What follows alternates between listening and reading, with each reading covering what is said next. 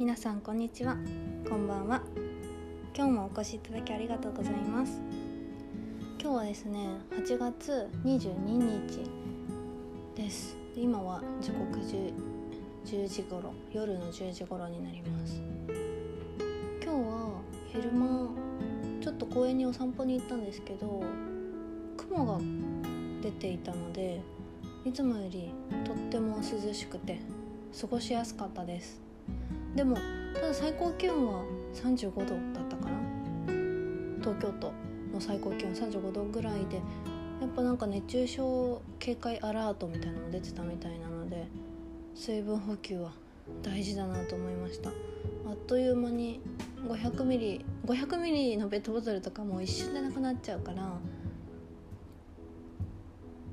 今日は飲み物いっぱい買ったな。タピオカも買ったな。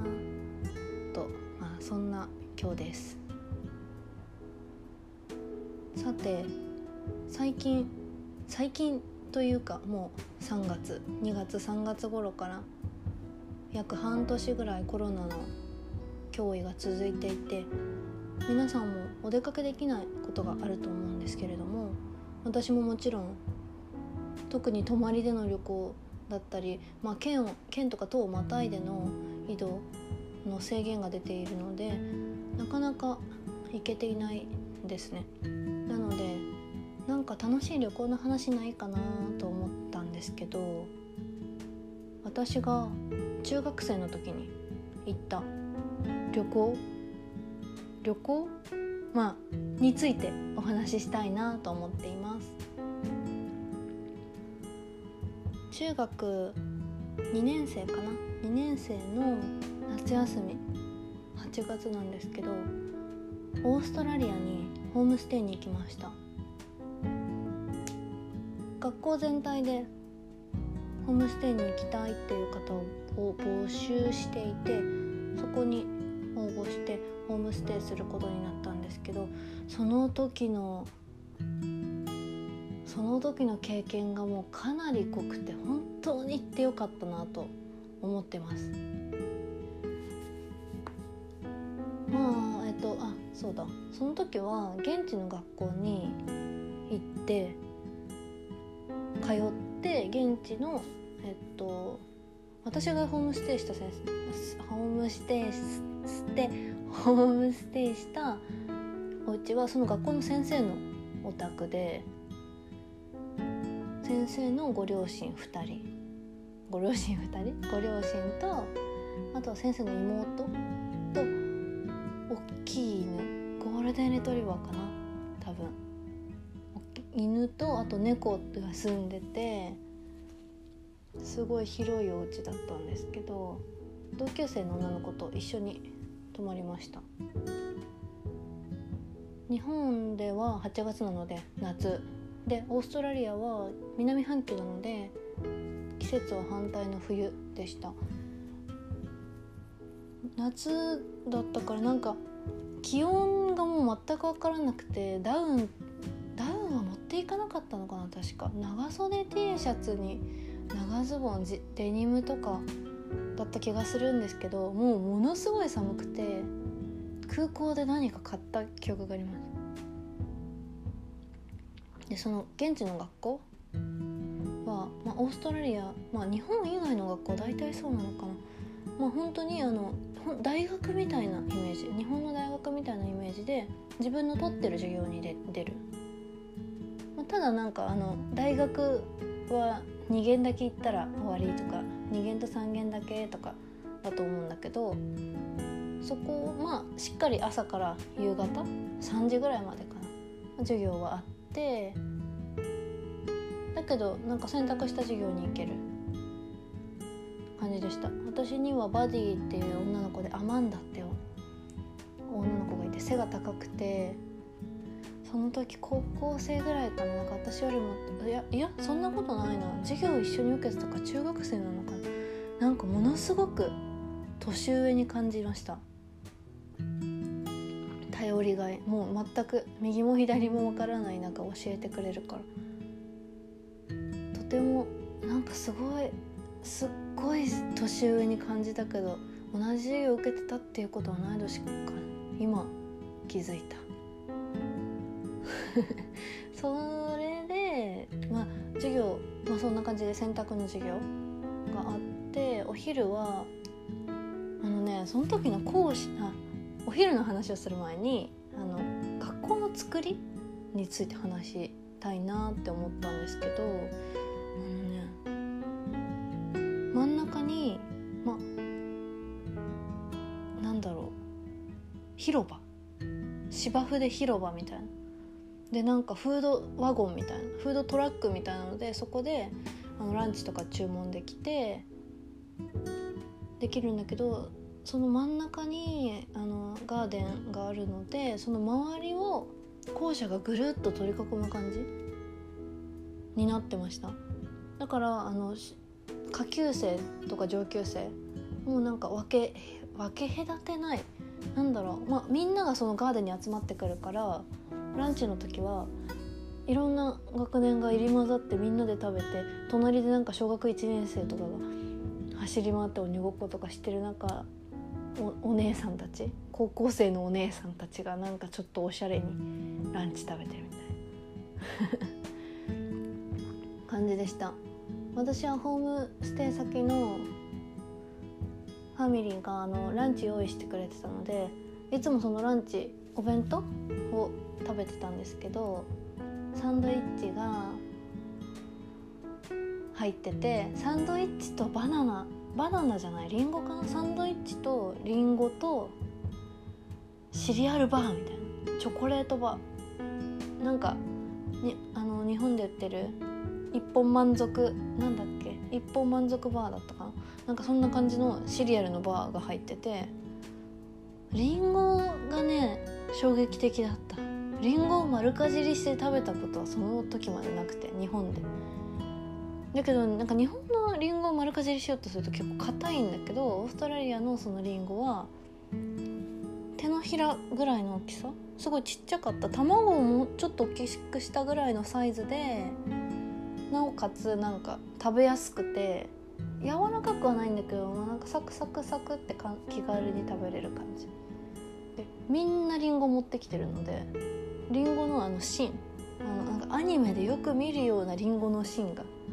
すごいゴミ箱に捨てられててなんかあーこれテレビで見たやつみたいな。そんな感じになりました。ランチの時間がすごい楽しかったかななんか。アマンダの友達とも会えるしあのもうやっぱその時中学2年生？14歳とか？だからもう何？外国人の背の高いお兄さんはみんなかっこいいみたいな イメージで。そのアマンダの入ってたグループ？まあやっぱグループみたいなのもあったんですけどアマンダの入ってたグループにいた男の子名前忘れちゃったな。生徒会長。もうなんか学校で一番偉いような男の子がいてすっごい背が高くてかっこよくてあかっこいいとかって思ってなんか一緒にホームステイしてた同級生の子にもあのあの人めっちゃかっこよかったみたいな話してたんだけど次の日ぐらいに彼女がいてアジア系の彼女がいてああ彼女いるんだって一日で失恋した思い出がある あの時はやっぱまあ普段と違う環境だったしなんかもう一日で気分の浮き沈みじゃないけどなんかいろいろあってすごいな。若かったな。って思います。なんか取り留めのない話をしてしまった。あなんかそこで一番すごいしたオーストラリアに行って一番感動したのは星がめちゃくちゃ綺麗だったんですよ。当時私は日本であのヒップホップのダンスのスクールに通っててそこの先生があのもうなんか海外のツアーとかに毎を一緒にアーティストのツアー一緒に回るようなバックダンサーの先生でその時にオーストラリアに行くんだったら星がめちゃくちゃ綺麗だから絶対見た方がいいって言われて星は絶対見ようと思ったんだけどなんか日本にいても星を見ようと思って星を見る時ってなかなかないと思うんですけどオーストラリアでもそうで最後何日かな本当に最後の何日かの時にあの同級一緒に行ってた15人ぐらいかな日本から一緒に行ってた子が、まあ、みんな分けられてホームステイ先に割り振られたんだけどあるホームステイ先の家でパーティーやることになってそこのパーティーに行った時にそれが夜ほんと8時9時ぐらいの外出だったからなんか夜遅くに出れて嬉しいって思った時にふともう空を見たらもう何？端っこから端っこまで全部星みたいな。地平線？地平線？のあの先からもう真上見てももう360度は地面もあるけど180度か。見渡したら全部星で。もう本当にこれは感動しました。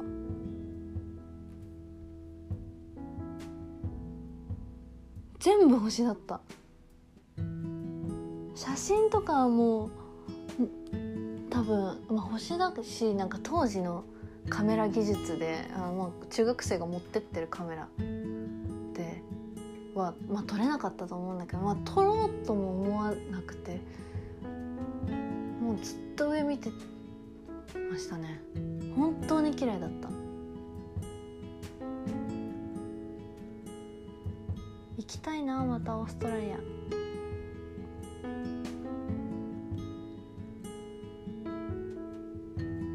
でね私が行ったところはオーストラリアの首都に行ったんですよ。オーストラリアの首都って首都というかみ皆さんなんかオーストラリアって聞いたらシドニーみたいなオペラハウスみたいなイメージだと思うんですけど実際の首都はアデレードっていう場所でアデレードはオーストラリアの一番南側で、まあ、真ん中ぐらいかな。オーストラリアちょっと出っ張ってるんだけど、まあ、その辺り。がアデレードです。アデレードはね有名なんかちゃ重要な文化財もあって博物館に行ったり美術館に行ったりすごい伝統のある教会に行ったりなんかその時の資料もまとめたな実家にあるのかなあとはその時に「ハリー・ポッター」の何作目かをやってたんですよ。ちょうどアメリカ？アメリカの英語圏で「ハリー・ポッター」を公開してて英語字幕の「ハリー・ポッター」映画を見に行かせてもらってポップコーンが美味しかった。だけどなんか寝ちゃって。せっかく連れてってもらったのにやっぱ英語バーって言われても分かんないし寝ちゃって。後から「寝てたね」って言われて「あーなんかごめんなさい」みたいな。それが週末かな？週末お休みの日に連れてってもらってその映画館の近くに海岸があったんですよ。その海岸がねもうね海岸もすごかった。遠浅？遠浅の海ってあの波打ち際でバシャーンってなってるところがすごいもう10メートルぐらいあるかな。端っこから歩ける歩ける場所ぐらいまでは10メートルぐらいあってそこをもうあのゴールデンレトリバーとか大型犬を連れた人たちがみんなそこあの海バシャンってなりながらお散歩してるみたいなサンダル履いて。あれはなんかね写真を撮った記憶がある。綺麗すぎると思って。どっかにあるかな？実家におったらありそうな気がする。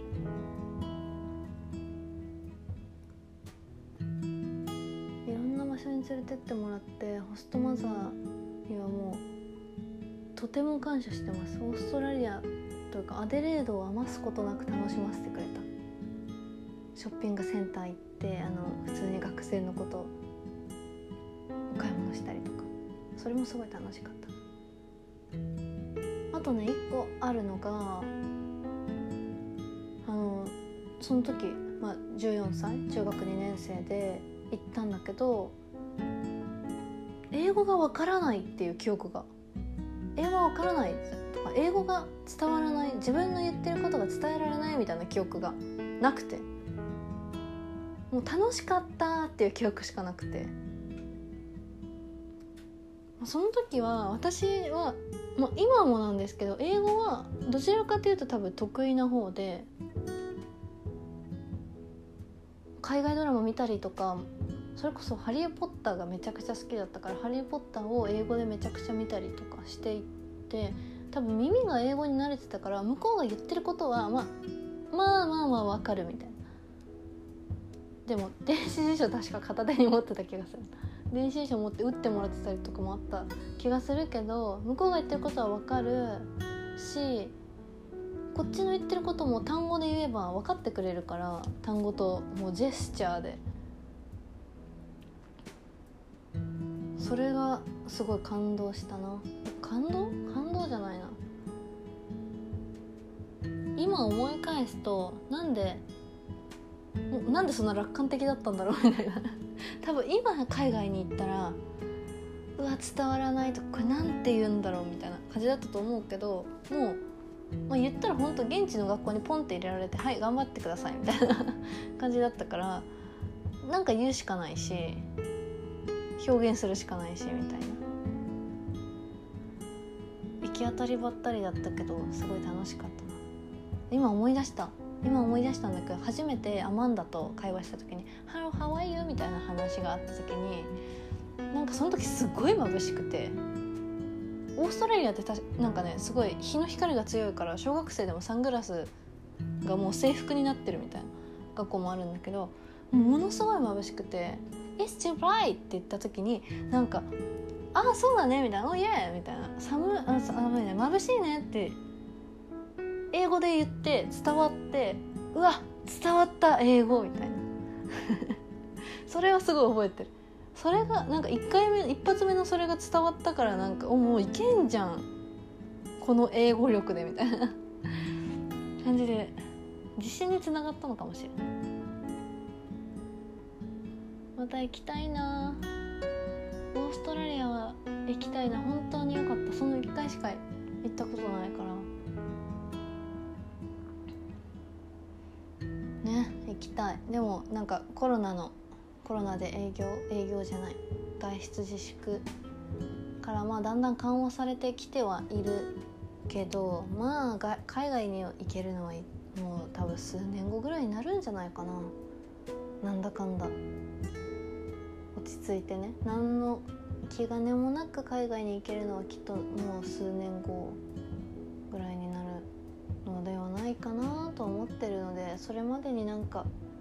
また行きたい海外あったらいろいろ情報を集めてい